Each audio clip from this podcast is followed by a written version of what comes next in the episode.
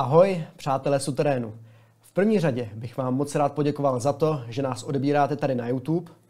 A pokud nás ještě neodebíráte, klikněte na tlačítko odebírat pod videem, ať už vám neuteče žádné další video. Díky, že nás sledujete na všech sociálních sítích a díky moc, že nás odebíráte na našem Hero Hero, kde můžete pokládat otázky jak hostům, tak nám a podílet se tak na budování suterénu. A teď už k hostovi. Mým dnešním hostem v pořadu Suterén je ekonom Dominik Stroukal. Dominiku, ahoj. Ahoj.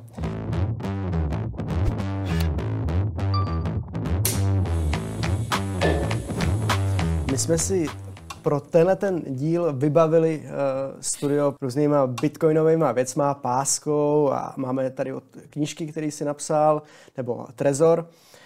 Um, ty jsi propagátorem bitcoinu. Už ne.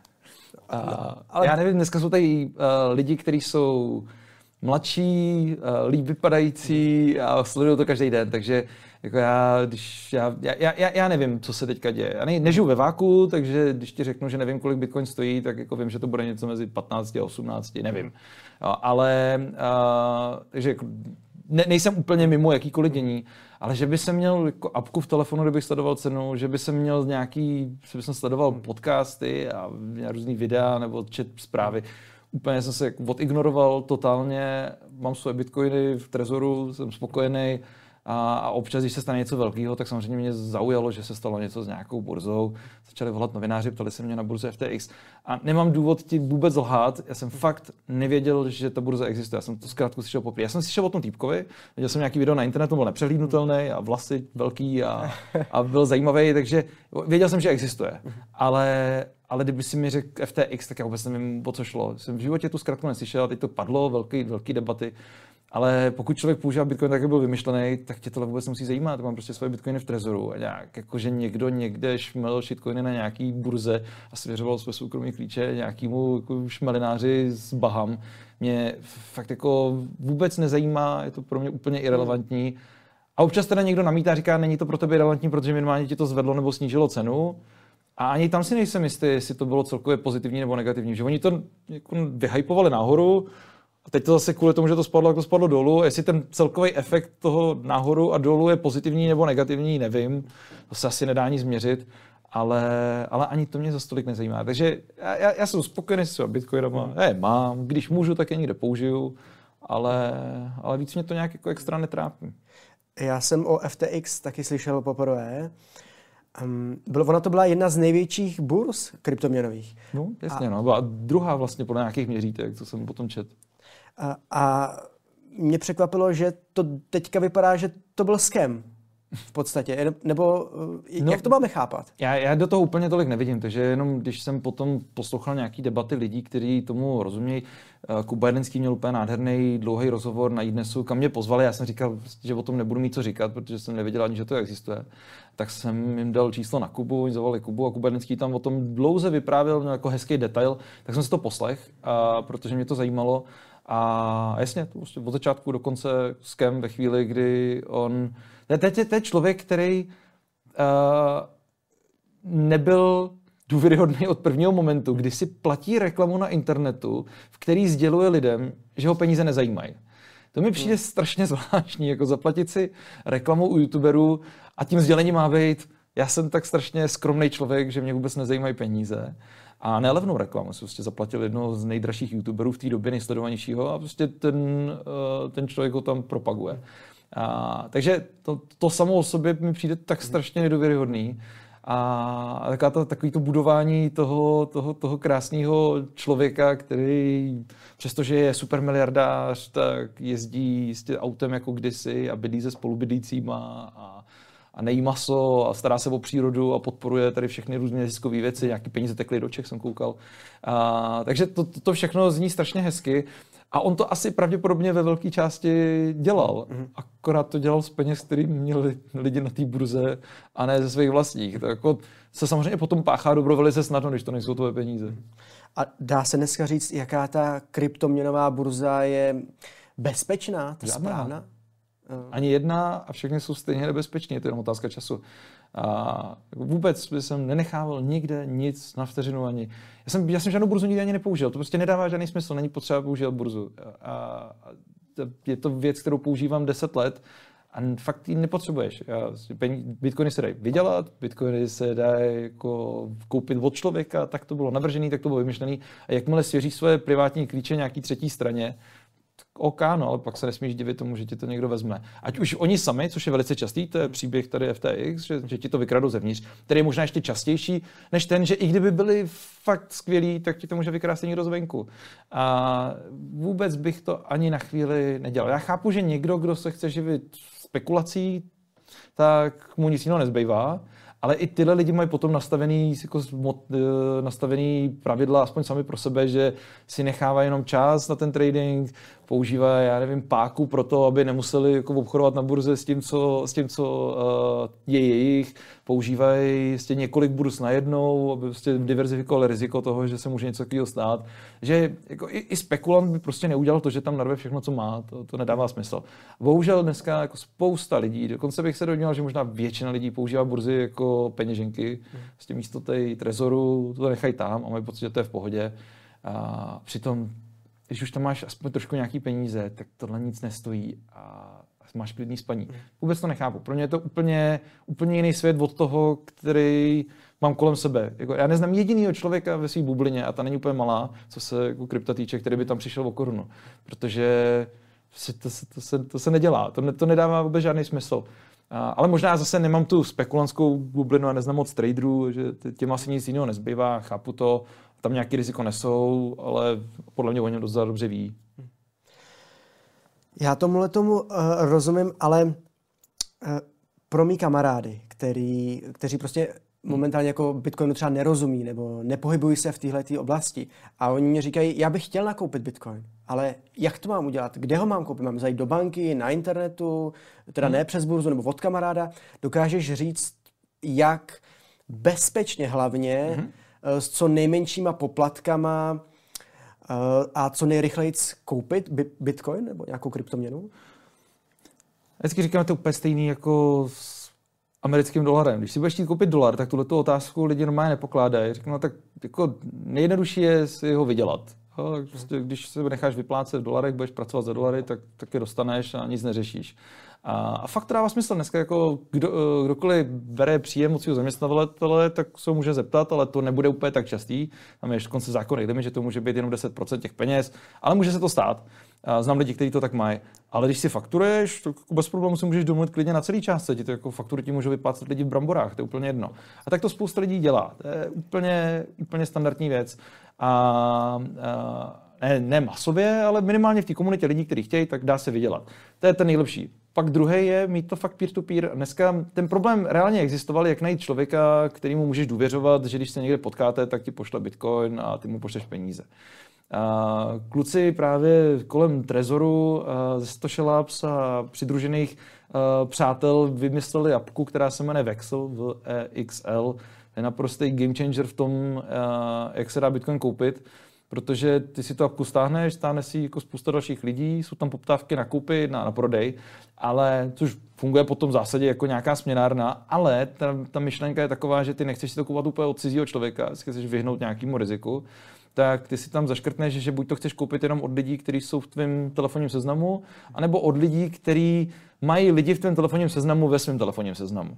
Takže ty si vytvoříš síť přátel, my dva se známe a ty budeš mít kamaráda, kterýho já neznám ale nás to spojí dohromady. On chce zrovna koupit, já chci zrovna prodat, nás to spojí dohromady, ale my víme, že je to přes tebe, tak my ti oba zavoláme, řekneme, hej, tady je prostě nějaký tvůj kámoš, je to safe. A řekneš, jasně, to, to byl můj svědek na svatbě, to, to je člověk, který byl do ohně, a my se potkáme a uděláme vexel. A to je, to, to je naprosto úplně jako nejjednodušší a nejlepší cesta, jak to udělat. A, a, a jako přátelé, přátel, který mají nějakou poptávku, těch je mraky. Prostě já, já, jsem, já jsem uvnitř té bubliny, mám tam podle jako stovky, když tak projedu, tak nejsem schopný najít konce. Ale i lidi, kteří jsou mimo, tak prostě ve chvíli, kdy budu mít přátelích mě nebo tebe, tak už najednou ta bublina začíná narůstat a já jim potom řeknu, jestli toho člověka znám, nebo jestli jsem si s ním zavolal jenom jedno, mám uržený číslo v telefonu a nevím, nejsem schopný se za ně zaručit. Takže dá se to udělat normálně takhle, jednoduše peer-to-peer, vyměníte, nemusíš vůbec jako důvěřovat nikomu, mimo to, že důvěřuješ samozřejmě tomu člověku, to, to je jasný.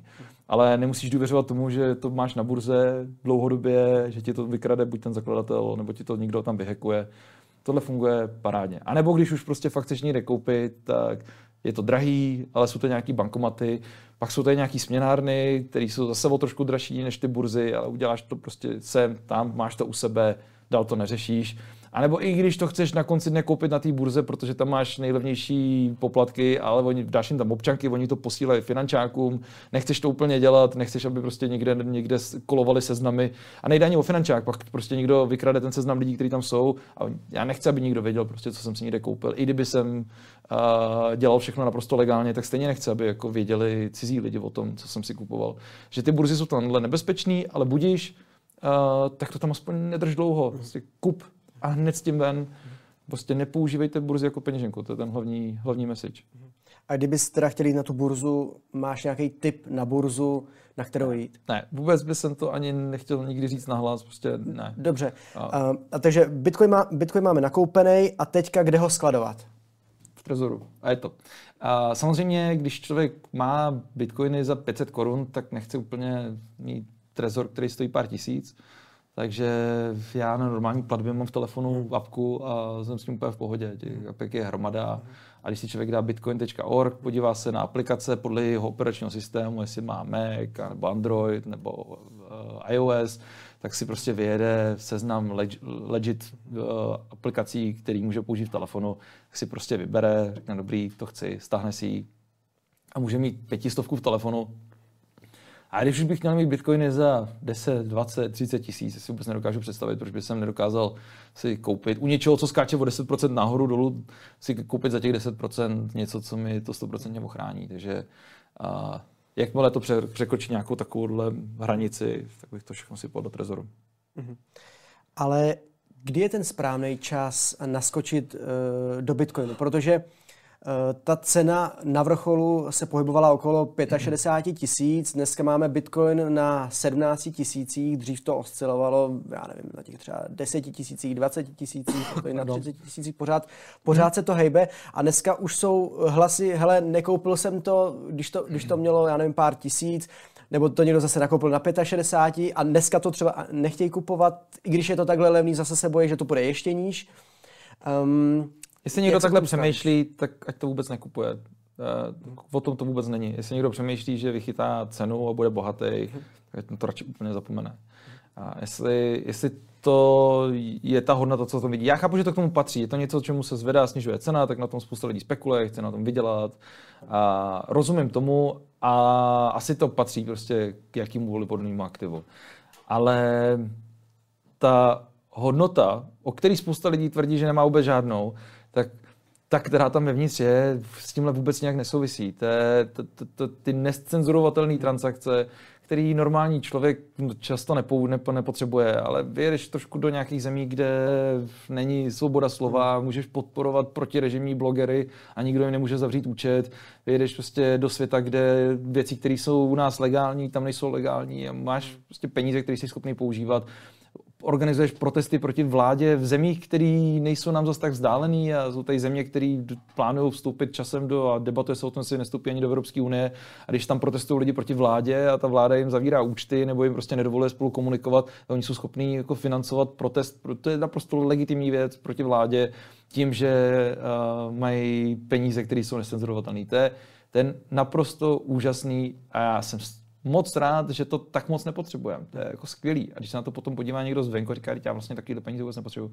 Skvělý. Ale já jsem strašně rád, že tady existuje tenhle ten plán B. Já jsem strašně rád, že ho mám. Já jsem strašně rád, že ho mám proto, kdyby jste, dneska si může stát člověku úplně omylem, že tě někdo jako označí někde za něco, stane se nějaký justiční omyl, to by prostě úplně o všechno oberou, nemáš prostě nic. Já, já, já, jsem strašně rád, že mám něco, co mi nemůže nikdo sebrat. Neuvěřitelná hodnota. A jestli, jestli tohle to není něco, v čem člověk spatří hodnotu. Pohoda. Jo? Každý máme někde jinde.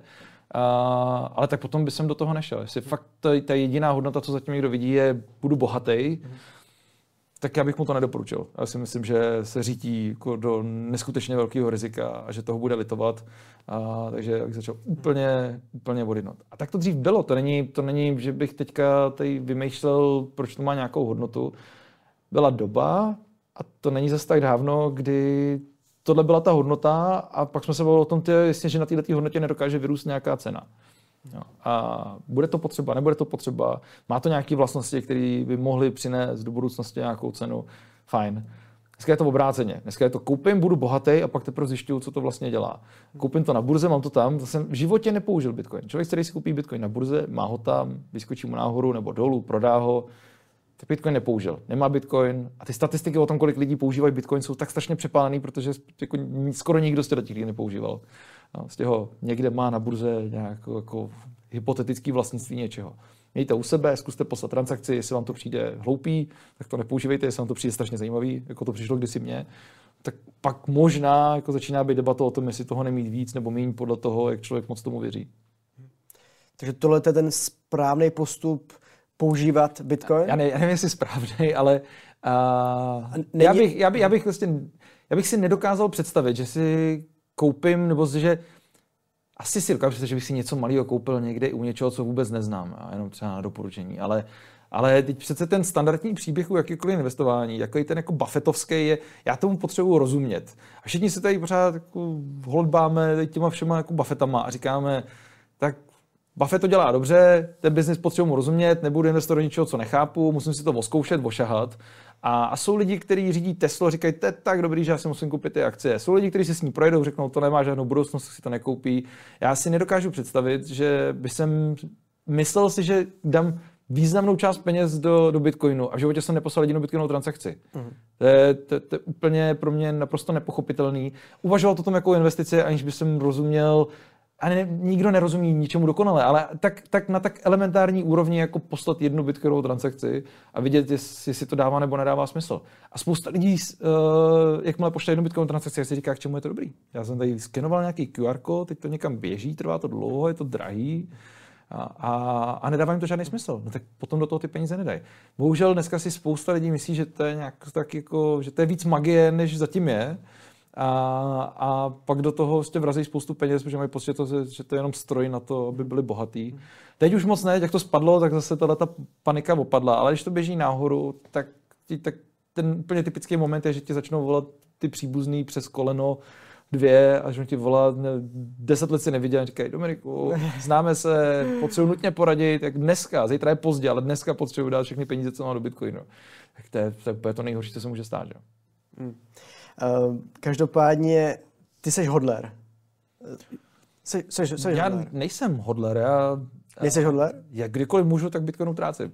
Takže používáš ho, ale zároveň ten přístup toho hodlerství, že nakoupíš bitcoin a necháš ho úplně ležet, jak se to nechám, že když ho utrácím. Ale jako v tom smyslu, že to nemám investičně, že to nakupím a prodám, když to je vysoko nebo něco takového, hmm. tak to jo. A, Což je brutálně neracionální mimochodem. Já vím sám o sobě, že jsem extrémně neracionální, co se Bitcoinu týče. Ten test racionality je úplně jednoduchý. Kdyby si teďka vzal nějaký aktiva, co máš, a můžeš si představit úplně cokoliv, jako od maličkostí, že máš jako nějaký šperky a hodinky a nevím co, a nemovitost a, a bitcoin a akcie. Kdybys tohle to všechno vzal a prodal a dostal si cash, koupil by si si to samý zpátky, anebo ne? A já vím 100%, že kdyby jsem prodal své bitcoiny, dostal cash, tak si nekoupím zpátky tohleto množství bitcoinů. A jinými slovy, vím, že jsem jako brutálně iracionální, ale k tomu se říká, že se voženíš s tím aktivem, což by si ti nemělo stát. Jako si, když si to bereš investičně, tak by si s tím neměl oženit. Pro mě to oženění je ale nějaká osobní hodnota ve smyslu rebelie proti systému, tak to si dokážu nějakým způsobem obhájit ale jako čistě investičně je to jako absolutně iracionální to, co dělám. Já bych si zpátky tolik bitcoinů, co mám, nekoupil a, a asi bych to dělal jinak. Takže to, to je jako test, který si člověk může, může udělat klidně sám, ale že v tomhle tom asi hodler jsem, Eh, v té definici prostě neprodám to, i když je to dole nebo nahoře a říkal bych si, že investičně by se měl. Takže jo, nekoukám na to investičně, ale nejsem hodler v tom smyslu, jako nevím, když se bavíš s Pepou dětkem, ti řekne, jako utrácej ty papírové peníze, ty jsou k ničemu, a, a neutrácejí dobrý peníze. Já, já, já, já mám rád, když se ta bitcoinová ekonomika hejbe. Já jsem rád, když se to točí, když prostě ty bitcoinové krámy, které najdeš na té bitcoinové mapě, mm-hmm. prostě nejsou prázdný a jsem rád, že se to používá, protože přece tak na začátku to, se to nazývalo peer-to-peer digitálníma elektronickými penězma, elektronickou hotovostí a já bych pořád byl rád, kdyby to jako elektronická hotovost aspoň trošku sloužila. Někde se to děje, když tady prostě je, a jsou velké konference jako Chaincamp a další, tak, tak prostě skoro všechno dá zaplatit Lightningem, platíš Bitcoinem, paráda, jako to krásně, hejbe se to, ale potom, když lidi opustí tu akci, tak to v tom reálném světě úplně moc nedělají. A já si dávám záležet na tom, že kdykoliv třeba jsem do zahraničí, tak prostě použiju Bitcoin. Snažím se najít, jako i v těch úplně nejzapadlejších částech Afriky, jsem se jako snažil najít někoho, kdo na té mapě hmm. byl a něco si malého koupit aspoň. Eh, dobře, já se často teďka setkávám s názorem, že eh, lidi už nechtějí spořit dětem v českých korunách, ale třeba chtějí eh, spořit v jiný měně nebo třeba do bitcoinu. Kdyby si měl ty vybrat, jestli spořit spíš v české koruně nebo do bitcoinu, co by si vybral? Protože s přihlednutím třeba na tu dnešní inflaci jako Bitcoin ztratil ještě mnohem víc než jako jiný aktiva, takže a teďka během té během doby, kdy všechno padá, prostou sazby, to, že se vrátím zpátky o krok od e, dvě otázky, když jsme, se, když jsme se bavili o tom, že jako spousta lidí má Bitcoin, takže koupím, mám na burze, budu bohatý. Tak ty lidi samozřejmě ve chvíli, kdy to mají v nějakých svých investičních portfoliích a nemají to jako rebeli proti systému a nemají to jako pojistku proti, proti systému ve chvíli, kdyby se zbláznil, tak ty samozřejmě ve chvíli, kdy přichází problém ekonomický, kdy rostou sazby, zdražují úvěry, tak prostě rozprodávají. A samozřejmě, že první začneš rozprodávat ty nejrizikovější aktiva. Nebudeš držet zimbabský dolar v době, kdy jako všechno padá. Když to roste všechno nahoru, tak jsi schopný část těch peněz alokovat víc do spekulativních aktiv. A prostě krypto je se stalo tím, tím spekulativním aktivem. A ty shitcoiny ještě víc než bitcoin, takže to, to ještě, tam je to ještě, ještě o level vejš. A tak to lidi prodávají. A není žádný překvapení, že ve chvíli, kdy rostou sazby ve světě, tak Bitcoin padá. A není žádný překvapení, že padá ještě jako víc, než padá jako průměr něčeho srovnatelného jako nejblíž vedle toho, a nevím, technologických akcí. Takže když se podíváš, tak prostě padá. Jakmile začnou sazby zase klesat, přijde nějaká recese, jak to se pojede nahoru, protože se začnou nalívat peníze a začnou se, se nalívat víc do těch spekulativních aktiv. Že uh, je to z velké části pořád jako ekonomicky řečeno jako spekulativní. A pokud to, co není, ne, jako to, co nevnímám jako rebeli proti systému, kterou se chci snažit pomoct svým dětem, aby jednou jako kus tady toho koláče, který dokáže proti tomu systému rebelovat snadno, měli, tak já, jako bych ne, já, já, nevím, jestli Bitcoin bude stát hodně nebo málo. To záleží na měnové politice, záleží na tom, jak hodně ostatních lidí k tomu přistupuje jako ke spekulaci nebo ne. Já věřím tomu, že dlouhodobě si čím dál tím víc lidí uvědomí, obzvlášť v té dnešní špatné době, že se k moci strašně jednoduše může dostat nějaký populistický kreten a že není úplně hloupý se pojistit proti i takhle nepravděpodobné variantě, jako že se k moci dostane nějaký magor. Ne, že by se to nemohlo stát. Jako dneska, když se člověk podívá na lidi, kteří kandidovali na prezidenta a na lidi, kteří se snaží promlouvat do politiky, když se podíváš na zaplněný Václavák z části eh, lidma, který jistě trápí současná situace z jasných důvodů, ale z velké části lidma, který úplně jako naprosto nepochopitelně jdou za magorama, tak já, já bych měl strach, že se může stát, že ve chvíli, kdy začne růst nezaměstnanost, vysoká inflace, můžou se sejít prostě dvě, tři věci, válka za humny, tak jako dost dobře si můžeme tady zvolit nějakého magora a já budu mít moc rád pojistku proti tomu systému. A jestli ji nikdy nepoužiju v životě a nechám ji jako spoření v tomhle slova smyslu svým dětem, aby oni potom po mně zdědili pojistku proti systému, tak já budu strašně šťastný. Ale jestli na konci svého života předám svým dětem nebo spíš vnoučatům v té době jako víc peněz nebo méně peněz, protože mám nějaký bitcoiny, to, to, to vůbec nevím. To, to si netroufám tvrdit. Já tomu samozřejmě věřím, protože si myslím, že na světě nebude Uh, jenom dobře. A i u nás jsme si prostě zvykli na to, že je všechno fajn, ale nutně nemusí být. Ten systém je strašně křehký. Stačí, že prostě se domluví, já nevím, kolik u nás, 2,5 milionu lidí a, a, a to může to být fakt hodně křehký. Takže jako, jestli, jestli tady Česká republika bude v tom současném liberálně tržním systému ještě za 50 let, tyjo, to je strašně dlouhá doba. Představme si, co bylo před 50 lety a co se během té doby změnilo že na to bych si úplně nesázel, tak proto jsem rád, že pár těch pojistek proti systému mám. Někteří lidi dřív mysleli na zlato, někdo kupoval šperky, prostě z historie si táhli ty příklady uh, lidí, kteří čelili, jako, uh, čelili persekucím čelili ještě jako horším věcem, tak prostě používali nějaký nástroje jako obranu před, před násilím. Pořád si myslím, že je to dost legitimní. Pokud mi někdo řekne, že si nakupuje jako fyzický zlato a je rád, že má pojistku proti, proti systému OK. A nebo použiješ tu jako digitální variantu toho té pojistky proti systému. Takže takhle na to koukám, jestli je to investice nebo spoření, to bych asi nedokázal rozseknout. Říká, že to je pojistka. Bereš Bitcoin i jako součást investičního portfolia, krom zlata, dluhopisů, nemovitostí, akcí? Um, spíš ne. Asi to tam papírově patří, ale i vzhledem k tomu, co jsem říkal předtím, že nejsem v tom úplně racionální, tak úplně ne. Typicky, když začaly růst sazby, a, tak jsem prodal, co jsem měl, ale Bitcoin jsem si nechal. A stejným způsobem jsem si nechal zlato a stříbro, protože jako šperky, protože to jsem jako nepovažoval za investici. Pro mě to, prostě, kdyby bylo nejhůř a jako Putin se rozhodl, že mu nestačí jako zabíjet lidi v jedné zemi, ale půjde ještě o jednu zemi dál, tak jako si dokážu hodně rychle představit, že jako by se měl alespoň dost peněz na to, ať už v těch digitálních nebo fyzických formách, na to, aby jsem dokázal svoje děti a manželku vzít dostat se do Švýcarska nebo prostě se někde jako za kus zlata nalodit na loď a vodit někam daleko a tam si najít za nějakou dobu aspoň práci. Prostě není to tak, že bychom dokázali přežít celý život v pohodě, ale dokázali bych se dostat do bezpečí.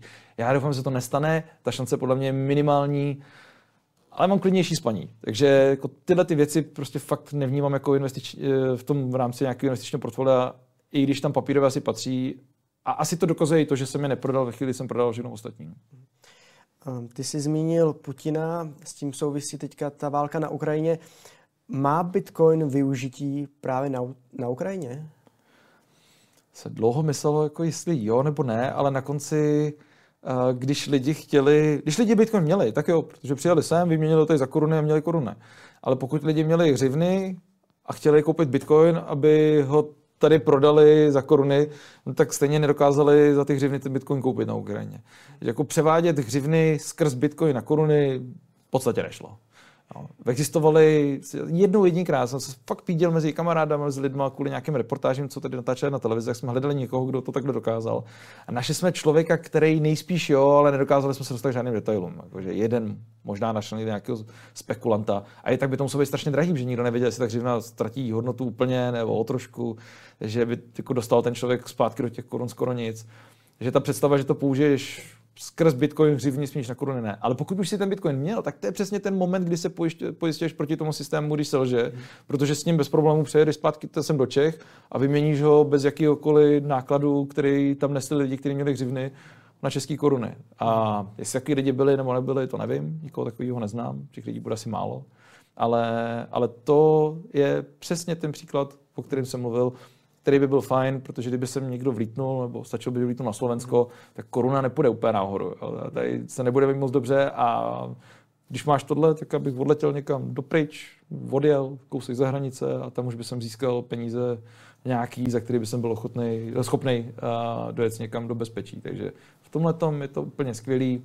Otázka je, kolik lidí na Ukrajině fakt Bitcoiny mělo a takhle to mohlo použít. Jak ty dneska vnímáš eh, vzestupy a pády Bitcoinu, protože, jak už jsem říkal, ty jsi to teda vyvrátil, ale beru tě pořád jako propagátora Bitcoinu. I díky tobě jsem se vlastně o Bitcoinu dozvěděl. To jsem o tom napsal, ale ale nevím, já jsem se tomu prostě trošku vzdálil. Jo. Jsou, jsou tady lidi, kteří to jo. dneska dělají jako mnohem líp, hmm. než jsem to kdy dělal já, takže jako já nechci, aby někdo říkal, sledujte mě, protože vám řeknu něco chytrého o Bitcoinu. Jako neřeknu, já řeknu, mějte ho, hmm. pokud ho chcete mít a mějte ho na trezoru a basta. Hmm. Ale vlastně to, takže v tomhle, v těchto intencích. No. Jo, ale dalo by se v podstatě říct, že tady v Česku stál v podstatě na začátku. To ne. Tady byli právě lidi jako Slash, kteří tady dělali první půly, hardware peněženky a tak. Hmm. Ale ale možná na začátku nějaký, já nevím, jestli propagace, protože to úplně nebylo cílený. To bylo, tam tady vznikla poptávka.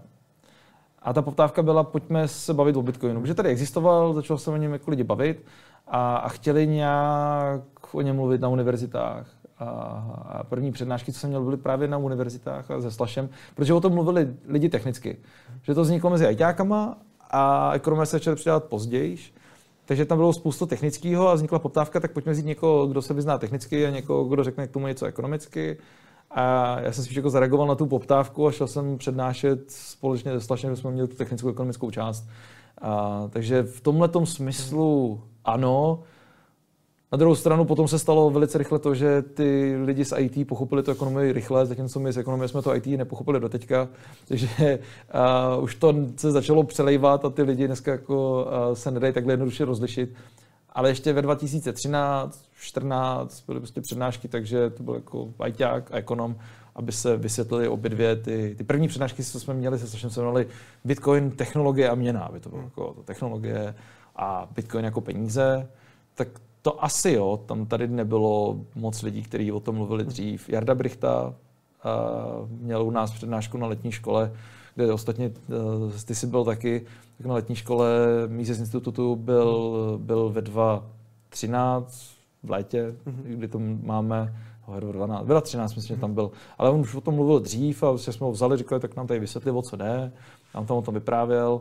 Takže jako Jarda byl určitě dřív, uh, byl Honza Skalický měl taky jako přednášky, od, s kterým jsem napsal tu knížku o Bitcoinu, tak měl taky přednášky dřív, si pamatuju na ČVUT, možná v 2013 ještě jako přede mnou. Takže uh, byli tady nějaký, kteří mluvili, mluvili dřív a Jarda určitě jako ekonom uh, podstatně dřív než já. Takže nebyl jsem první, ale potom se to nějak svezlo, že jsme jezdili s tím Slašem takový kolečko po univerzitách a pak, že napíšeme nějakou knížku s tím skaldou a pak už se to tak nějak stane a člověk, člověk, člověka vonálepkují v médiích jako experta na něco, aniž by jsem chtěl a pak už se to vezlo. No. Ta moje původní otázka byla na to, mm, na ty vzestupy a pády v tom smyslu, že ty z těch vzestupů a pádů toho Bitcoinu zažil asi, eh, teď jsme se o to bavili, asi jako nejvíc.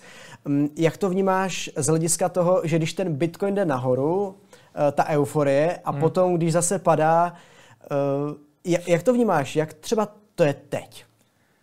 Teď se skoro nic neděje na té volatilitě oproti tomu, co se dělo dřív. Já jsem nezažil ten ve 2.11. Jsem ve 2.11 slyšel poprvé o Bitcoinu, protože uh, Jeffrey Tucker, tehdy můj oblíbený ekonom, tak napsal na sociální sítě, že to je strašná kravina. Tak jsem říkal, dobrý, Jeff říká, že to je kravina, jak je to kravina, přece tady nějaký jako Japonec nevymýšlí peníze ze vzduchu. Uh, pak Ver 12 změnil názor. Pak Ver 12 napsal, hej, já jsem se splet. A to mě zaujalo.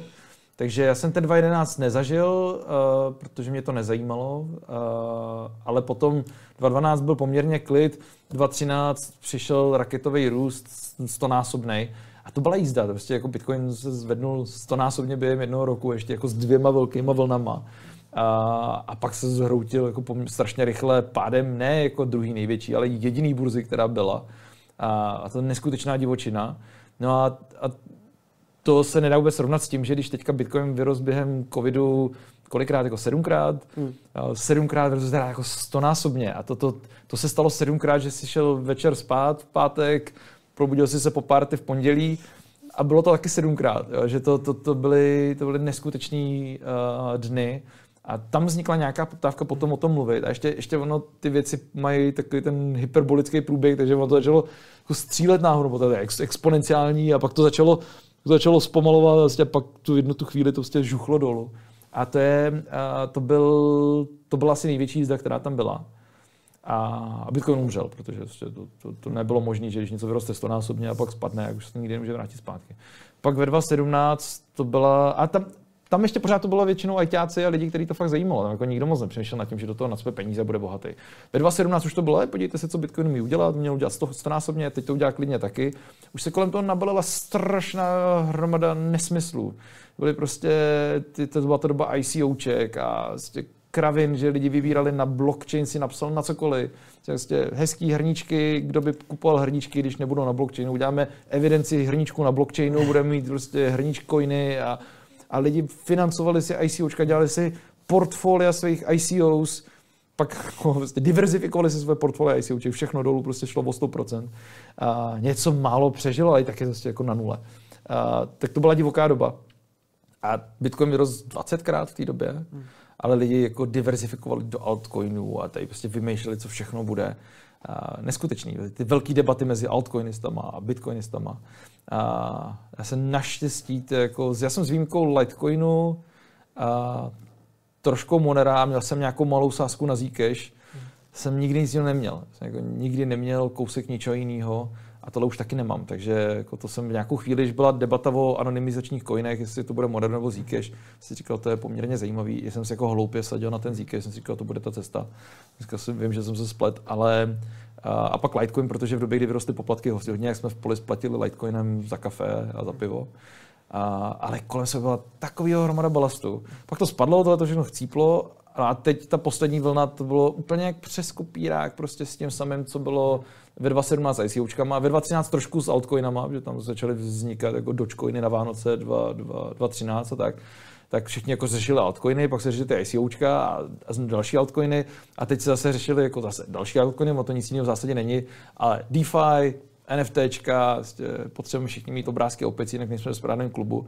Tak vyletělo nahoru, ale už to bylo zase jako jenom sedmkrát a se to žuchlo a asi to není úplně překvapení. Mě překvapilo, že to vrostlo až tak moc, protože ten lakmusový papírek pro ně byl právě vždycky zavolal nějaký ten strejda přes dvě kolena. A když mi jeden z nich volal, když to bylo na 33, tak jsem se vsadil v jednom podcastu, že už jsme na vrcholu. A, a pak přišel teda ještě Elon Musk s tím, že to začalo jako strašně způsobem hypovat nahoru, takže to vyskočilo ještě zhruba na dvojnásobek. A to už mě překvapilo. Já jsem čekal, že někde kolem těch 33 budeme, budeme na vrcholu. A vsadil jsem si, že do konce roku 2021 budeme méně než teda na těch 33 a to bylo skoro těsně. A, tak to jsem, to jsem netrefil, protože tam ještě jako byl ještě jeden dohype a, a nejenom Elonem, to prostě tam, tam, tam to jelo, Sailor a další a všichni prostě uh, Bitcoin vyletí a na 100 tisíc, a laserový oči a, a vlastně to, totální šílenství. A pak se zjistilo, že vlastně spousta lidí to má na těch burzách a ve chvíli, se zrostou sazby, tak to padá společně se vším ostatním. No. Eh, teďka si zmínil laserový oči, takže to je ta jedna strana těch fanatiků, kteří jsou pro Bitcoin. A pak je ta druhá, kteří jsou proti Bitcoinu. Co říkáš na to, že se to až jako takhle rozdělilo?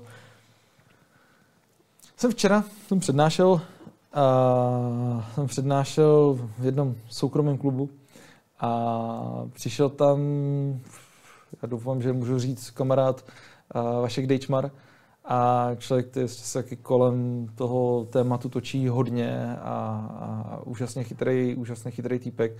No a Vašek jsem znesl strašně důležitou tezi, říkal to, že někdo vyčítá, a to se objevuje teďka v debatách, Bitcoinu, že se z toho stalo náboženství.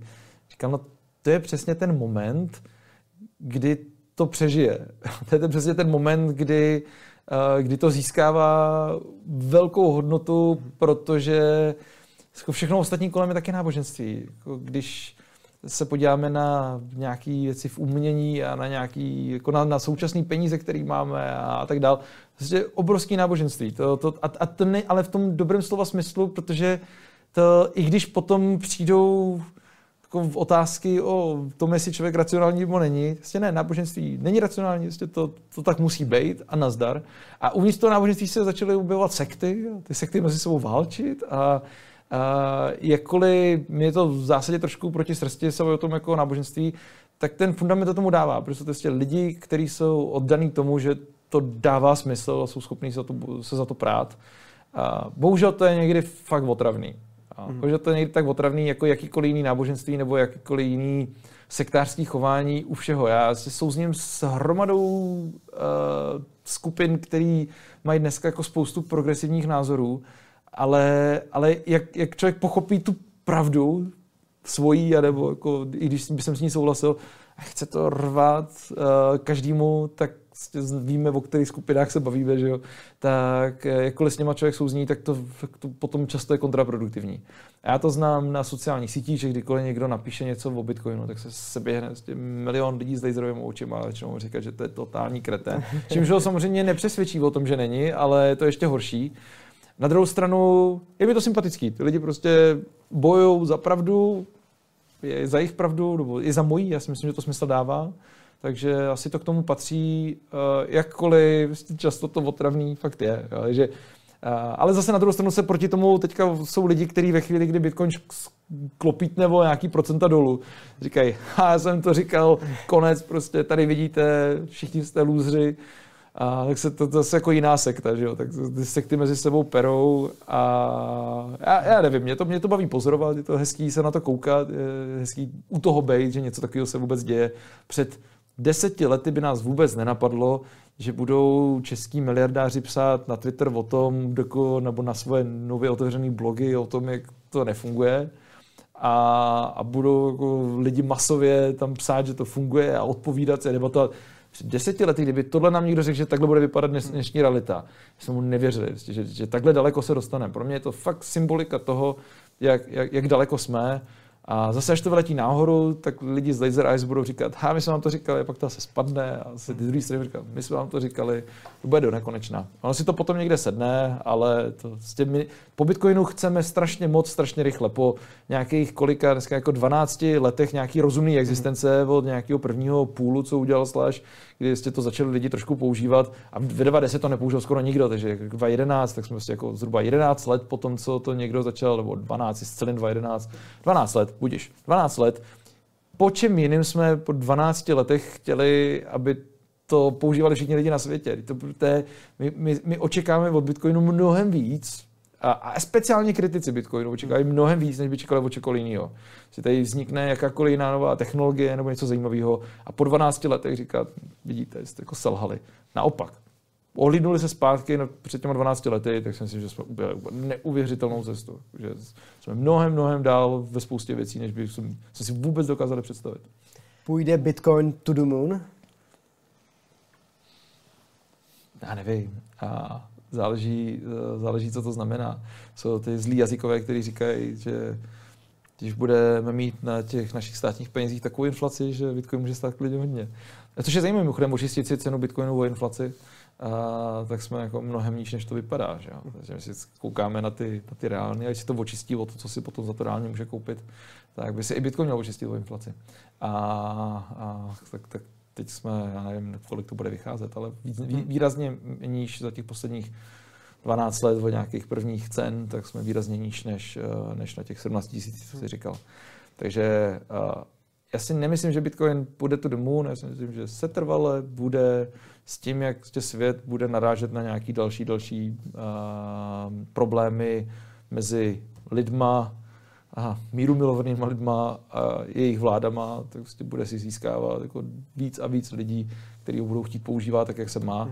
A ten, ta, ten, ta, ta fundamentální hodnota, nebo jak se tomu v teorii říká, a jakkoliv já nikdy nevím, jak takové změřit, aby si vůbec dá smysl takhle označovat. Ale budíš, ta fundamentální hodnota bude narůstat na úkor tý, a dneska to může být klidně 90%, klidně možná i víc tý, spekulativní, jenom tý jako hmm. budu bohatý versus fakt se mi to může k něčemu hodit. Dneska je to málo. Oproti zlatu, zlato má brutální spekulativní hodnotu a nějakou malou užitnou, která já nevím, kolik může být, 30%, 50%, já nevím, jak to může někdo změřit, ale budíš, že se to dělat řetízky a součástky a, a já nevím co. Paráda, zbytek na tím spekulativní. U Bitcoinu to bude jako ten poměr ještě možná mnohem horší, a myslím si, že to se bude postupně, postupně měnit a měnit a bude, bude narůstat. A to, to tam vidím. Ale to není úplně to, co si člověk představuje pod to the moon. Ale, ale ten, ten horizont vidím optimisticky a nad tím to bude lítat nahoru a dolů. Prostě k tomu, tak, tak, tak, je to, tak je to navržený. Nemá to žádnou centrální banku, která by to krotila a nemá to žádný záchranný fondy, který teda někdo se teďka pokouší na těch shitcoinech vymyslet a, tam v Binance, ale ne, to, to ukazuje prostě fakt jako reálnou náladu lidí, kteří v tom jsou bude lítat nahoru a dolů a někde si to bude kolem toho horizontu. Když ten horizont půjde celou dobu směrem nahoru, tak já budu spokojený. Myslím si, že ten potenciál to má. Prostě fakt žijeme ve světě, kdy většina lidí žije v zemích, které nemají svobodu slova. A pořád to zapomínáme, jako, pořád žijeme ve světě, který fakt není svobodný. My tady z České republiky na to koukáme z těch našich jako pohodlných křesel a říkáme, k čemu je to dobrý, vlastně světe v cajku. A není a nemusí být. Co se dokáže odehrát během jako desítek let. Vlastně v tomhle tom křehkém světě, kde stačí někoho zvolit, máme přímo volbu prezidenta, ten může namenovat své kámoše do bankovní rady a jako naše peníze fakt nejsou blbou vzdorný. Zatím, že nám to teďka 30 let fungovalo, to je, to je jedna věc, ale to je 30 let, hmm. co to je? To je to, to, že, že bych si vsadil na dalších 30, že to bude v pohodě, nevím, úplně ne. Dá se dneska říct, jaká je ta správná hodnota Bitcoinu? Takový termín nedává žádný smysl, že jo? Prostě to je pořád nabídka a poptávka, no tak to se hejbe. No. A spousta lidí se snaží vždycky odhalit nějakou férovou cenu nebo nějakou jako, fundamentální mm. hodnotu.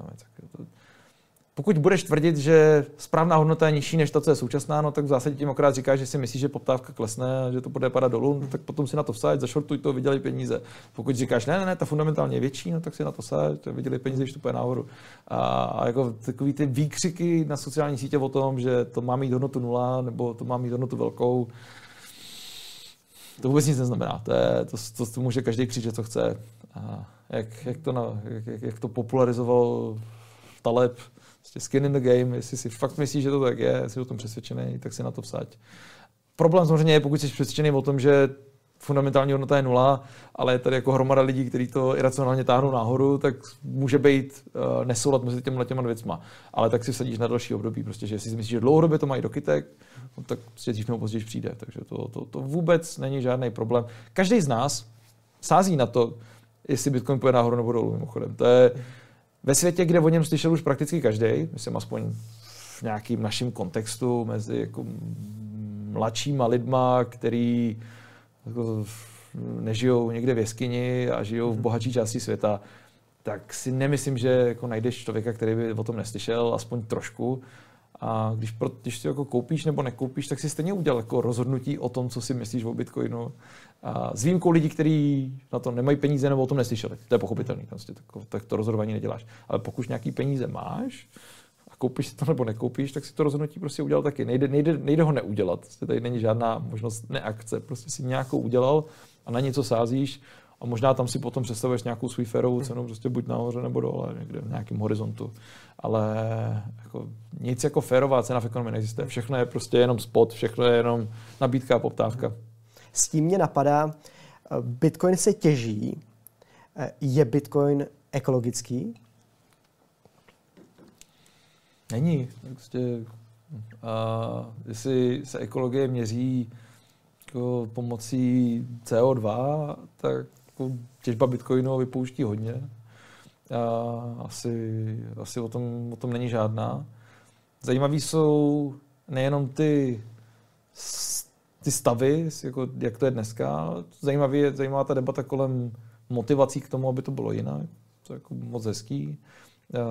Kdy těžaři nemají úplně motivaci pálit a někde, já nevím co, ropu a na základě jako pálení ropy nebo plynu těžit, těžit bitcoin, když je to drahý. Prostě hledají levný zdroje, hledají zdroje, které by byly jinak puštěny do kanálu. A to, jsou, to, to jsou všechno motivace, které mají oproti spoustě jiným věcem, kde v, elektri- v energiích prostě naopak plejtváme a demotivujeme, tak tady to nějakou motivaci má. motivace typu využívat tu, tu, tu jako velkou baterku energiovou, bitcoinovou k vyrovnáváním sítí a tak dále. To jsou všechno hezké, velké věci, ale, ale občas mi připadá, že fandové bitcoinu jsou v tomhle až moc, jak to říct, uh, až moc zase jako sektářský, že řeknou, to není žádný problém. A jako pokud si někdo myslí, že problém uh, ekologický existuje, a pokud přijmeme za fakt, že je to otázka skleníkových plynů a pokud přijmeme za fakt, že jako vypouští spotřeba elektřiny, no tak pak prostě Bitcoin spotřebuje spoustu elektřiny. A že jako já jsem s tím letím úplně v pohodě, že se řekne, že Bitcoin jako těžce neekologický dneska. Ale, ale jde mi o ty motivace, jestli jsou nastavený správně k tomu, aby se to zlepšilo, to je jedna věc, než to zabít, protože teď to pálí hodně, to bychom jako historicky zabili úplně jako jakýkoliv inovace. A, a druhá věc, která mě potom na tom trápí, je, že se na obou stranách, teď jsem zmínil to jednou, že někdo prostě z té Bitcoin komunity často říkají, ne, to vůbec jako není žádný problém, tam bych se s tím nestotožnil, to je problém. A na druhou stranu ty odpůrci říkají, uh, ono to pálí elektřiny jako Argentína a bude to pálit elektřiny jako dvě planety, protože jsem si to takhle proložil nějakou křivkou. A to je, nebo ještě neřeknu ani elektřiny, řeknu, že to pálí energii jako Argentína. Jo. A to, pálit energii jako Argentina je jako úplně totální nonsens, protože energie prostě není jenom elektřina. A když už řekne někdo elektřinu, tak OK. A když už někdo to přeloží dokonce ještě do, do, co jsem viděl mediálně, ty zkratky, že jedna bitcoinová transakce spálí elektřiny jako, já nevím, jedna americká domácnost za dva týdny nebo něco takového. To, to zní prostě bombasticky, jo? to zní tak jako strašně gigantický množství peněz, ale kdyby někdo řekl, a to bylo v dobách, kdy, kdy Bitcoin uh, měl drahý transakce, tak si říkal, tak kdyby někdo napsal titulek Bitcoin spálí, uh, každá bitcoinová transakce spálí elektřiny, nebo stojí 10 dolarů, tak to, to, z toho by si titulek neudělal. A když si představíš ty americké domácnosti s těma světýlkama na Vánoce hmm. a jak se tam mají zaplý ty mražáky, tak máš pocit, že to musí být milion. A když si potom podíváš, kolik teda ta americká domácnost propálí elektřiny za, za dva týdny, tak zjistíš, že to se jako není taková raketa, která by dokázala psát titulky. Takže ono se s tím mediálně hodně pracuje, takže prostě člověk získá pocit, že že elektřina Argentíny je... Jako zkusme se zeptat lidí, zkus dělat anketu a zeptej se lidí, kolik propálí elektřiny Argentína hmm. uh, za rok. Jo. A teď začnou sypat sumy. A my u Bitcoinu víme přesně, kolik pálí, ne přesně, ale jako víme, kam to směřuje v každý okamžik, protože Bitcoin, za Bitcoin se dává nějaká odměna, teď je to nějakých 6 čtvrt Bitcoinu a 6 čtvrt Bitcoinu a dneska kolik stojí Bitcoin, si říkal 17, tak já nevím, se to dobře počítá, tak prostě to je kolik, to je půl milionu, já vím, hmm. půl milionu korun, tak půl milionu korun krát 6 Bitcoinů, máš 3 miliony korun. 3 miliony korun dostane odměnu těžař za 10 minut plus nějaký fíčka. Pokud ty fíčka nejsou obrovský, což teďka úplně zase tak velký nejsou, tak máš vlastně 3 miliony korun za 10 minut se propálí. Jinými slovy, Argentina propálí elektřiny za 3 miliony korun za 10 minut, což jako nezní tak brutálně, jako když řekneš Argentina. A to je, to, to, to, to mediální vyprávění o Bitcoinu je to, co mě trošku trápí, protože problém to je, ale ne tak brutální, jak si může představit člověk, který to čte jenom někde z titulku, ale velký, velký je a jestli jsou tam správně nastavené motivace k tomu, aby nebyl tak velký do budoucna. Už jenom tím, že se sníží každý čtyři roky ta odměna na polovinu a těžaři nebudou pálit dvakrát tolik elektřiny, ani to samé množství elektřiny, když dostanou polovinu peněz. Takže jako tam je vnitřně nastavená motivace k tomu, aby to tolik nebylo. Vlastně tohle, když uh, v tom příběhu nikdo nepopíše, tak, tak podle mě na schvál fabuluje k tomu, aby ukázal, že to je horší, než to ve skutečnosti je. Je to špatný, ale ne tak špatný, jak to často vyznívá z mediálních titulků. Dobře, tak jaké jsou ty problémy Bitcoinu? Dokážeš nějaké vyjmenovat? No největší je ten, že musíš vlastnit něco sám. Uh-huh. A to, že, to, že vlastníš digitální nějakou informaci, musíš si ochránit uh-huh. něco úplně nového. Lidi neumí ochránit svoje data, to je prostě uh, známý fakt. Prostě dneska říká se taková ta poučka, že pokud si v životě koukal na svém počítači na porno, tak není bezpečný. Takže každý počítač na světě není bezpečný. A představa, že si tam ukládáš nějaký data, o který mají přístup k hromadě peněz, na, na to nejsme zvyklí. A proto taky vznikly tady ty trezory a další hradové peněženky, aby uh, člověk nemusel řešit ochranu dat, protože to neumíme. To je, to, je, to je jedna věc, která je problematická, asi fakt neumíme chránit digitální informace. A, a souvisí, souvisící problém je, že my často tyhle ty věci delegujeme na třetí strany. Když se mi stalo v, kdysi někde v Kolumbii, že jsem vrazil kartu do bankomatu a začaly mi odcházet peníze někde dopryč, protože mi někdo vyskimoval, prostě načet ty údaje a začaly mi prostě odcházet peníze, tak mi zavolala paní z banky a řekla mi, to jsme zablokovali, to vypadá podezřele. A kdyby mi, neza, kdyby mi to nezablokovali, tak potom já pravděpodobně zavolám do banky, nebo můžu, abych to asi neudělal, ale, ale můžu zavolat do banky a strašným způsobem jim vynadat, jak to, že neochránili moje peníze. A přitom je to moje chyba. Já, já jsem prostě někomu dal svoji kartu a on si ji okopíroval, začal odesílat peníze. Je to moje chyba, ale já seřvu tu banku.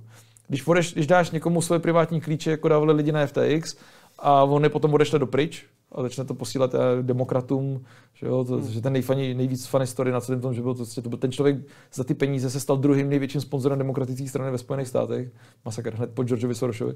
A tak, uh, tak prostě začne s tím nakládat on. Tak co uděláš Bitcoinu? Jako, komu zavoláš? Zavoláš jako, Satoshimu Nakamotovi a řekneš mu, teď mě fakt štvete, uh, to je vaše chyba. Vlastně nemá žádnou infolinku, kde můžeš někomu nadávat. A lidi mají rádi infolinky, kde někomu můžou nadávat. I proto to mají na těch burzách. Vlastně chtějí mít někde někoho, kdo se jim o to stará a to na ně můžou křičet. A to Bitcoin nemá. A to je fundamentální problém. Spousta lidí říká, že musíme změnit myšlení lidí, pak to začnou používat. Podle mě, jakmile na něco potřebuješ změnit myšlení lidí, tak bych byl opatrný. A že já si nemyslím nikdy, že to bude jako stoprocentně masový, protože lidi jako nechtějí mít své myšlení. To chytne těch lidí, kteří už dávno změnění mají. Mm-hmm. Možná mladší generace bude víc náchylná, jako, no, nebo víc přívětivá k digitálním věcem, tak se možná jako něco trošku mění, ale že by jako 100% lidí bylo ochotný používat Bitcoin, takže vezme nějaký privátní klíče, bude u sebe uschovávat a používá jako transakce tak, jak má a nemají na někoho křičet, nemůže na někoho křičet, si nemyslím. Typicky, řeknu ti jeden příklad, který je úplně typický, zrovna včera jsem se o tom bavil s jedním, s jedním člověkem, který říkal, no já jsem si odesílal peníze z FTX, slyšel jsem, že budou nějaké problémy, tak jsem odeslal peníze. A standardně, když odesíláš peníze z burzy, tak ty, pokud chceš a pokud to děláš dobře, tak když se chceš poslat do toho trezoru, tak pošleš, říkal, já jsem si poslal jenom 100 dolarů. Pošleš si to k sobě a když vidíš, že to u sebe máš, tak teprve potom pošleš ten zbytek. Protože se ti může stát, že to pošleš někam jinam, že se stane nějaká chyba, že máš v počítači nějaký virus, který ti to zobrazí přes obrazovku, že, že někde uděláš chybu. Na to nejsme zvyklí. Dneska, když pošleš peníze, tak jako takhle vezmeš nějaký QR kód, fotíš ho, pošleš to z banky nebo zaplatíš kartou, že někomu dáš někde nějaké svoje údaje. A vlastně, když se něco pokazí, tak na někoho křičíš, jak to se to pokazilo. V Bitcoinu to pošleš jednou pryč a je to pryč, navždycky. A na to fakt nejsme zvyklí, takže ty musíš udělat malou transakci, kterou ověří, že to děláš dobře, a pak poslat velkou. A to je, to, to, to, tohle lidi nejsou ochotní dělat, nechtějí dělat. A největší tím kritickým bodem Bitcoinu je, že podle mě z velké části nebo u větší části populace, možná u většiny populace, obnáší nějakou změnu myšlení o tom, jak nakládáme s digitálními informacemi a te, z toho mám největší obavu. Na druhou stranu, zatím Bitcoin vyvíje ajťáci, všechno jsou to mladí chlapy z bohatého světa, až do toho začnou pronikat víc umělci a ženský a prostě jako lidi z mnohem barvitějšího spektra, než je to dneska, tak já si myslím, že je napadne, že to je fakt strašně uživatelský nepřívětivý a začnou vymýšlet cesty, kudy to dělat. Teďka fakt jako to vyvíjí ajťáci pro ajťáky, takže jim přijde úplně normální, že používáš privátní klíče a, a děláš tyhle ty všechny různé věci, protože v tom světě žijou. A my potřebujeme víc jako, říkám, barvitějšího spektra lidí, kteří to vyvíjejí a dělají, aby to bylo použitelnější pro člověka. Spousta lidí se o to snaží. Trezor je toho jako důkazem, že tam se spousta věcí vyvíjí správným směrem ale, ale pořád je to hodně ajťácký. Pořád, když to ukážu svým mamce, tak to prostě vidí QR kód, je to černá magie, prostě co, co se tam zatím děje a nebude to nikdy používat. Mohlo by být řešením i nějaká kryptoměna, za kterou stojí nějaká soukromá firma, například Facebook eh, měna? To je úplně jiná kapitola, kterou mám rád. Bavil bych se o ní možná radši než, než o Bitcoinu, ale uh, tak někdy jindy. To, je, to, to, mě, to mě fascinuje soukromí peníze, ve smyslu jako peněz nějakých korporací, firm, a jsou něco, co existovalo historicky, něco, co je podle mě extrémně zajímavé ke studování. A jsem moc rád, že to Facebook vykopnul, Dokonce je ještě dobrý, že to vykopla jedna z největších firm na světě, protože američan, americký kongres se zalek a říkal, tak to ne, to, to by mohlo být nebezpečný. Vy máte jako víc uživatelů těch peněz, než má euro, kdybyste to vykopli. To, to, to, to není úplně dobrý nápad, tak jim to zatrhli. Ale už jenom to, že to vykopli, je, je fajn. Uh, že to dává smysl. Jako já nevím, jestli pro nás, Znám lidi, co máme dneska v bankovní radě, myslím si, že jsou fajn a jako věřím tomu, že koruna nebude dělat žádný velký kejkle v nějaký dohledné budoucnosti. A kdybych žil ve Venezuele, tak já jako budu mít mnohem radši držet facebookí peníze, než venezuelský bolívar, teď nevím, jak se jmenuje ten poslední, bolívar Soberano, a, nebo Fuerte, ten, který byl který, tak prostě ten poslední bolívar, který prostě udělali novej, tak prostě mu nikdo nevěří. A, a kdyby měli možnost mít facebookí peníze, tak, tak to bude spousta lidí používat. A, že proč ne? A to, co je na tom ještě hezčí, a je, že by tam mohla vzniknout nějaká konkurence. Tak by si udělal jako Bezos svoje hmm. peníze a Cook svoje peníze a začali by si konkurovat a třeba by jedno, někdo z nich, hele, já si myslím, že ty lidi by měli mít možnost to mít jako proti těm penězům krytý zlatem z 50%, někdo 60%, já bitcoinem, já státním dluhopisem a tady toho mixu zemí začala by tam prostě vznikat nějaká poptávka, nějaká konkurence těch peněz, tak jako to kdysi bývávalo za freebackingu, Jasně, není to dokonalé řešení. Ty firmy některé jsou větší, prolezlejší, zbyrokratizovanější a skrumpovanější než některé země. Takže jako já nemyslím si, že to je vše spásný, ale aspoň ta konkurence by tam byla. To samo o sobě mi přijde geniální a zase ne tolik pro nás. Nám, pro nás to může být teoretická záležitost, ale pro spoustu lidí, kteří žijou v zemích, kteří zažívají jako tragické peníze, tak to může být vysvobození z jejich mizérie, z který nemají dneska úniku. Myslíš, že by se mohlo časem stát, že by nějaká takováhle soukromá měna nahradila tu národní měnu? V dohledné době ne, tak to nikdo nepustí. Ale, ale v nějakých krizových situacích si dokážu představit, že může vyrůst lecos. Hmm. že, že klidně jo. Myslím si, že to jako teď bude znít divně v kontextu toho, o čem se bavíme, ale myslím si, že je to v nějaký dohledné budoucnosti mnohem pravděpodobnější, než že se Bitcoin stane penězma, který budou lidi všeobecně používat. Že je mnohem pravděpodobnější, že to bude Apple nebo Google nebo Facebook. Protože ty, kdyby si dneska uh, založil nějakou svoji měnu, tak ti asi zavřou. Jasně, uh, to ať nikdo neskouší, to je, uh, to, by, to je horší než vražda možná, uh, co, se, co, se, co se trestů týče. Protože třeba ve Spojených státech jako některý lidi historicky byli souzení za to, že to je terorismus. Hmm. A zakládat, zakládat si soukromí peníze, které byly krytý zlatem. Prostě to nemůžeš. Takže uh, speciálně po 2001, 15. září. Takže to bych nedělal a pokud to ale jako normální člověk to neprokopne, hmm. ale Facebook by to mohl prokopnout.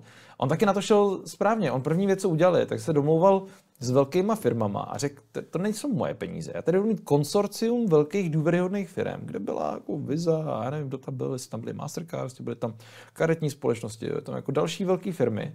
Teď jim řekl, jako tohle je naše konsorcium a my budeme dohromady o, řešit, jaká bude ta měnová politika těch peněz. Vůbec nic neřekli, nějak to neměl plány, prostě jenom prokopli, že to bude prostě nějaký konzorcium dělat těch firm. To, je, to, to, to, už, to už něco znamená, ale řekli té vládě, nebo oni to řekli té vládě, oni to vykopli ven a ta vláda na to zareagovala a kdybys to udělal ty, tak vláda na to zareaguje tím, že tě zavře, ale u nich na to zareagovali a řekli, tak pojďte si k nám sednout tady a vysvětlete nám, o co jde a my vám k tomu dáme zelenou nebo červenou. A že jako, to musí prorazit velký hráči, kteří tam mají kontakty a který ještě nezavřeš Facebook jenom kvůli tomu, že vydala white paper o tom, že by to začala dělat. Uh-huh. A, což by nezavřela ani tebe, kdyby si udělal takový návrh. Ale, ale oni pravděpodobně, i kdyby to začali v nějaký malý míře dělat, tak si myslím, že by dostali pokutu a možná by to dokázali prokopnout. Já jsem jenom pro, jakkoliv, a to je potřeba zmínit jako po druhý, já, já nejsem žádný velký fanda obřích korporací a nemyslím si, že jsou to jako všechno svatoušci a dělají věci perfektně. A jsou to, jsou, některé ty korporace jsou větší než mhm. některé státy, takže to, to, to fakt není to, není to magic bullet, není to nic, co by nás zachránilo. Ale ta konkurence jako taková je pro mě magický nástroj. To pro mě ta magic, magic bullet je. Pustit do toho světa peněz konkurenci by mohlo být extrémně zajímavý peníze jsou jako velmi ožehavý téma. Stát hodně persekuje právě uh, zakladatele um, měn. Proč si stát takovýmhle způsobem hlídá tu vlastní měnu? Je to, jedna, to je jeden z těch hlavních znaků suverenity státu, že, že, máš, že máš vlastní peníze jako vlastní měnovou politiku a někdy si ji vzdáš, prostě dáváme to dohromady jako v eurozóně, ale to, to je samozřejmě něco, co si musí ohlídat. Ono, když už si to nejsou schopný ohlídat, tak je to věc, kterou musí řešit, protože z ústavy, když se podíváš do ústavy na hlavu šestou nebo na zákon číslo 6 1993 sbírky o České národní bance a podíváš se tam do cílů, tak ta centrální banka musí se starat o cenovou stabilitu. A pokud by tady vedle vzniklo něco, co bude schopný, za, za co budou lidi nakupovat 50% spotřebního koše, tak nejsou schopní plnit svůj vlastní cíl. A že eh, my jsme, my jsme jim to vepsali do jejich DNA tím, že to je v zákoně, že to je v ústavě a, a oni to musí řešit, musí na to reagovat. A teď i ten, ne, nevím, že strach, ale takový to proskoumávání toho, že existují nějaké kryptověci a nějaký stablecoiny, o tom centrální banky mluví a moc rádi, tak vede k tomu, že oni to proskoumávají, řeší, jestli na to nemůžou reagovat nějakýma svýma vlastníma digitálníma penězma, aby byli pořád schopní plnit tu roli, kterou mají z ze zákona, Takže kdyby, kdyby tuhle roli neměli, což jsou země, které ani nemají centrální banku, jako Panama, tak, tak je to trápit nemusí. Tak je to jedno. Ale pokud tady máš instituci, která to má napsaný, že to dělat musí, no, tak to dělat bude. Takže to, na, to, na to není složitější odpověď, než, eh, než že to je ze zákona. Ty učíš ekonomii na Metropolitní univerzita Praha. Dokázal bys mi říct jednoduše, jak vznikají peníze? Tím, že si vezmeš úvěr. Když si dojdeš do banky, vezmeš si úvěr, vezmeš si hypotéku nebo spotřebitelský úvěr, nehypoteční, nebo si vezmeš firmní úvěr, protože chceš rozšířit své podnikání, tak banka vezme eh, tvůj účet, připíše tě na ně milion a vznikly nové peníze. Zase, když ten úvěr splácíš, tak ty peníze zanikají. Takže uh, ty peníze u nás dneska jsou takzvaně elastický, jsou, uh, jsou, jsou fungují tak, že když je poptávka po úvěru, tak ty peníze vznikají, když není poptávka po úvěru, ty peníze zanikají. Dneska ve Spojených státech peněžní zásoba dokonce klesá a v České republice pořád roste a teďka pomalejš. Ještě ve chvíli, kdy víc budeme splácet úvěru, než jich berem, tak bude peněžní zásoba se zmenšovat. A je to, je to, je to zajímavý systém, v kterém ta ekonomika reaguje na potřebu po úvěru. Co to děje během covidu? Zavřeme ekonomiku, snížíme sazby na 2%, lidi chtějí pení, úvěry, aby si zařídili bydlení, anebo překlenuli problém během covidu, restaurace zavřená, potřebují chvíli přežít, zaplatit lidi a tak, tak prostě si vezmu úvěr a se nafoukla peněžní zásoba. A to se stalo všude ve světě. A potom zase ve chvíli, kdy jako zvedneme sazby a hypotéky si lidi neberou, firmy si neberou věry, tak to zpomalí nebo dokonce může jako ve Spojených státech začít klesat. Že ty peníze se přizpůsobují té poptávce v té ekonomice a do toho vstupuje ta centrální banka, která se snaží to nějakým způsobem korigovat. Historicky to nebylo tolik flexibilní, když byly peníze zlato, tak tam pořád nějaká flexibilita byla, že se nad tím dalo udělat nějaký peníze z ničeho, ale, ale ty peníze se nevytvářely tak jednoduše a spousta lidí volala potom, aby se to mohlo dít. Takže dneska je to jako perfektně, nebo ne perfektně, ale tak mnohem víc elastický, než to bývalo dřív. A jsou teoretici, kteří říkají to špatně, jsou lidi, kteří říkají, že to je dobře. A na to, na to se horko těžko dělá, horko těžko dělá nějaký jako jasný názor. Já jsem relativně přesvědčený o tom, že ten současný systém má určitý výhody. Ta, I když máme dlouhodobě větší inflaci, než jsme mývali. Jestli se podíváš na, na ceny ve 20. století a, ve 20, a v 19. století, tak v 19. století se skoro nezměnily, ale byly tam nějaký výkyvy. Ve 20. století už potom jako dlouhodobě rostem, taky nějaký výkyvy a že dlouhodobě jako 3% ročně v tom západním světě, tak sype nahoru. A jsou lidi, kteří říkají, no dobře, ale tak pro mě důležitější, za 100 let se nezměnila kupní síla a tady mi to, tady, tady dolar ztratil 90% během těch 100 let, nebo ještě víc, jo. Říkají, tak tohle je mnohem horší než tohle. Na druhou stranu, kdybych dělal ďáblo advokáta, tak jsou lidi, kteří obhajují ten systém 20. století v tom, že říkají, ale pro nás, jako kapitalistické ekonomiky, je přece skvělý, že sice ceny rostou pořád, ale predikovatelně. Mm-hmm.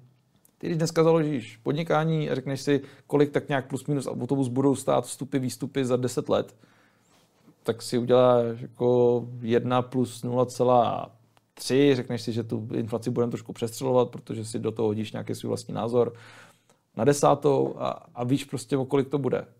A během toho 19. století to nemohl úplně dost dobře vědět. Na 100, na 100 letech si říkal plus minus stejně, ale za 10 let si ty výkyvy nedokáže říct. Že tahle ta predikovatelnost, která umožňuje podnikatelům v tom kapitalismu plánovat na nějakou rozměrnou dobu, je něco, co nám asi pomáhá růst. Na druhou stranu to vytváří problémy kolem hospodářského cyklu a to už by bylo na další velký povídání, takže jako já, kdybych si měl vybrat, tak si vyberu radši ten stabilnější systém, který sice možná tolik neroste, ale nehrajem si tam s lidskýma životama, než ten, který roste rychleji, ale občas ti tam propadne ekonomika, takže jako lidi přijdou o práci a rozpadnou se jim vztahy a páchají se do vraždy a si hrají si s lidskýma životama, tak mně to nepřijde úplně dobrý, i kdyby na konci toho všeho za těch 100 let jsme měli větší růst. Je česká koruna uchovatelem hodnoty? Definuji uchovatele hodnoty, no. A, a nebo ještě jako relativně k čemu. A, je a ne úplně dobrým chotelem hodnoty, ale jako je, když přinášíš peníze v nějakém rozumně dlouhém horizontu, tak, tak jo, no, tak ti tam něco zůstane. A plus minus autobus víš kolik. Teď žijeme ve specifickém roce, kdy inflace je tak vysoká, že to vypadá děsivě, ale, ale ty plus minus autobus víš. Zatímco kdyby si to dal do nějakého aktiva, tak, tak to úplně jako tak dobrý uchovatel být nemusí, protože nevíš. A teď je samozřejmě ta debata i mezi fandama Bitcoinu je, podívejte se, jak mě to jako zhodnocovalo, tak proto je to lepší uchovatel hodnoty než tady. A, tak to úplně nadefinovaný není, to ne, že všechno, co jde nahoru, je lepší uchovatel hodnoty. Ale, ale, ale OK, jako jestli, jestli Bitcoin jsi schopný označit za peníze, což s tím já vůbec nemám žádný problém, tady obrovská komunita lidí, kteří to mezi sebou vyměňují a považují za peníze, tak jo, tak to si jako na nějakém horizontu to funguje jako chovatel hodnoty líp než současné peníze, ale, ale zase je to ta otázka toho 19. versus 20. století, jestli pro tebe je uchovatelem hodnoty to, co zítra může spadnout o 50%, ale dlouhodobě ti to roste, nebo dlouhodobě udržuje hodnotu, anebo něco, co dlouhodobě ztrácí, ale predikovatelně. Já jsem fanda toho prvního, ale dokážu si představit hodně dobrý argumenty i zastánců toho současného systému, kdy říkají, pro mě je důležitější, že já vím, že to pravidelně ztratí 2%, než že to jako může přes noc získat 100, ale taky ztratit 90. A proti tomu zase bitcoinoví fanoušci se tomu smějou a říkají, no jo, ale jako tady sice můžeš ztratit 90, ale tady máš jistotu toho, že ztrácíš a budeme se hádat do nekonečna. Já tady mám poslední otázku. Co si myslíš o NFT? Nic dobrýho. Uh, no, tím bych to asi uzavřel. Já, já, já, já, já to nechápu, já to nepotřebuju a přestože jsem člověk, který by k tomu měl té z toho odvětví mít relativně blízko, mm. to nedá vůbec žádný smysl. Já, já nevím, já, já mám rád Petra Máru, ale když jako mluví o NFT, tak si nerozumíme. Já, já to zatím nevidím. Jestli on to tam vidí, chápe zatím umění, komunity, něco, budiš. Jo. Ale asi, asi, asi, asi, jsem, asi jsem kryptoboomer, jak se dneska někde říkalo, jako, že Bitcoin je pro, boomer, pro boomery. Já jsem teďka nedávno tak nazvanou nějakou přednášku, tak jako, jestli je Bitcoin pro boomery, tak já jsem jako pišnej boomer a myslím, že to je dobře, protože to, to, tohle mi prostě smysl nedává, nechápu to a ani ty spojení s metaverzem a něčím vším jak říká vždycky Kicom, tak prostě ho, si nebudu mít NFT Adidasek, tak budu chodit v metaverzu bosej a co, jako mě to nějak jako extrémně netrápí. Sociální status si tím získávat nepotřebuju. A jako spekulace OK, ale tak to funguje spousta nesmyslů. Že to, nechápu to, že na to nechci mít jako ty tvrdý soudy, ale, ale to, to pravidlo palce při pohledu na tohle, to mi prostě říká, že to není nic zajímavého. Ale uvidíme, třeba se z toho něco stane, nemyslím si to tak aby jsme nekončili na takový lehce negativní notě. To je pozitivní. Pozitivní, dobře, tak. že, to, uh, že, to, že to nebude existovat časem. Pozitivní uh, notě. Uh, tak ty učíš uh, ekonomii na Metropolitní univerzita Praha. Uh, jaký jsou studenti? Skvělý. Teďka zrovna jsem si vzal nějaký studenty a budeme dělat něco na Instagramu, se na to těším. Uh, ne, studenti jsou úžasný a hlavně jsou, hlavně jsou fyzický. Že teďka po těch dobách covidu, a jsme to konec konců uh, zažili že jo, spolu taky, tak prostě během těch covidových let hmm. pořád to bylo nějaký vztah se studentama, pořád se člověk učil, ale učil jako z domova, mluvil tak do toho tabletu, a já jsem nikdy nepřikazoval studentům, aby na druhé straně se museli koukat nebo ukazovat, říkat, tak aspoň to využiju, jsou doma můžu poslouchat ze sprchy, nebo mě to zase jedno, ať to dělají, co chtějí. A si to natočí a později si jim to víc vyhovuje. Tak když už to děláme elektronicky, tak využijou toho, že to je elektronicky a nenutíme je tam na sebe koukat na kameru. Ale, ale zase to odvrácenou stranou bylo, že jsem mluvil do prázdné obrazovky a vyprávěl, vyprávěl, vyprávěl. A teď tam ty studenti jsou. A je to tak strašně hezký, že když člověk řekne něco blbýho, tak se zamračej. Když něčemu nerozumí, tak koukej, jako, co se to děje. A máš okamžitý feedback. I když se nepřihlásí, nic neřeknou, tak ty vidíš na té atmosféře, jestli je to dobrý nebo špatný, jestli jdeš správným směrem. Občas si tě odvedou někam úplně jinam, protože je to zajímá, ty se to může... To, je to parádní mít ty studenty znova fyzicky a to je, to je pro mě teďka to hlavní. Nevím, že jsou fajn, ale hlavně fyzicky existují, což je super. To, to je skvělý. Já ti každopádně přeju, ať eh, se ti daří budou Vánoce, takže ti přeju spoustu skvělých dárků a do nového roku a ať se ti podaří všechno, co chceš. Každopádně já ti děkuji, že jsi přišel. Já děkuji taky, to, by přeju taky samozřejmě všechno, hezký svátky všechno a ať se daří i podcastu, děláte to tady hezky, máte to tady vyzdobený a, a, a diváci to neví, ale dovnitř jsme dostali něco dobrýho. a my se teďka ještě přesuneme na Hero Hero. Každopádně díky moc, že jste rozhovor dokoukali až do konce. Díky, že nás odebíráte tady na YouTube a pokud nás ještě neodebíráte, klikněte na to tlačítko odebírat pod videem, ať už vám neuteče žádné další video. Díky, ahoj.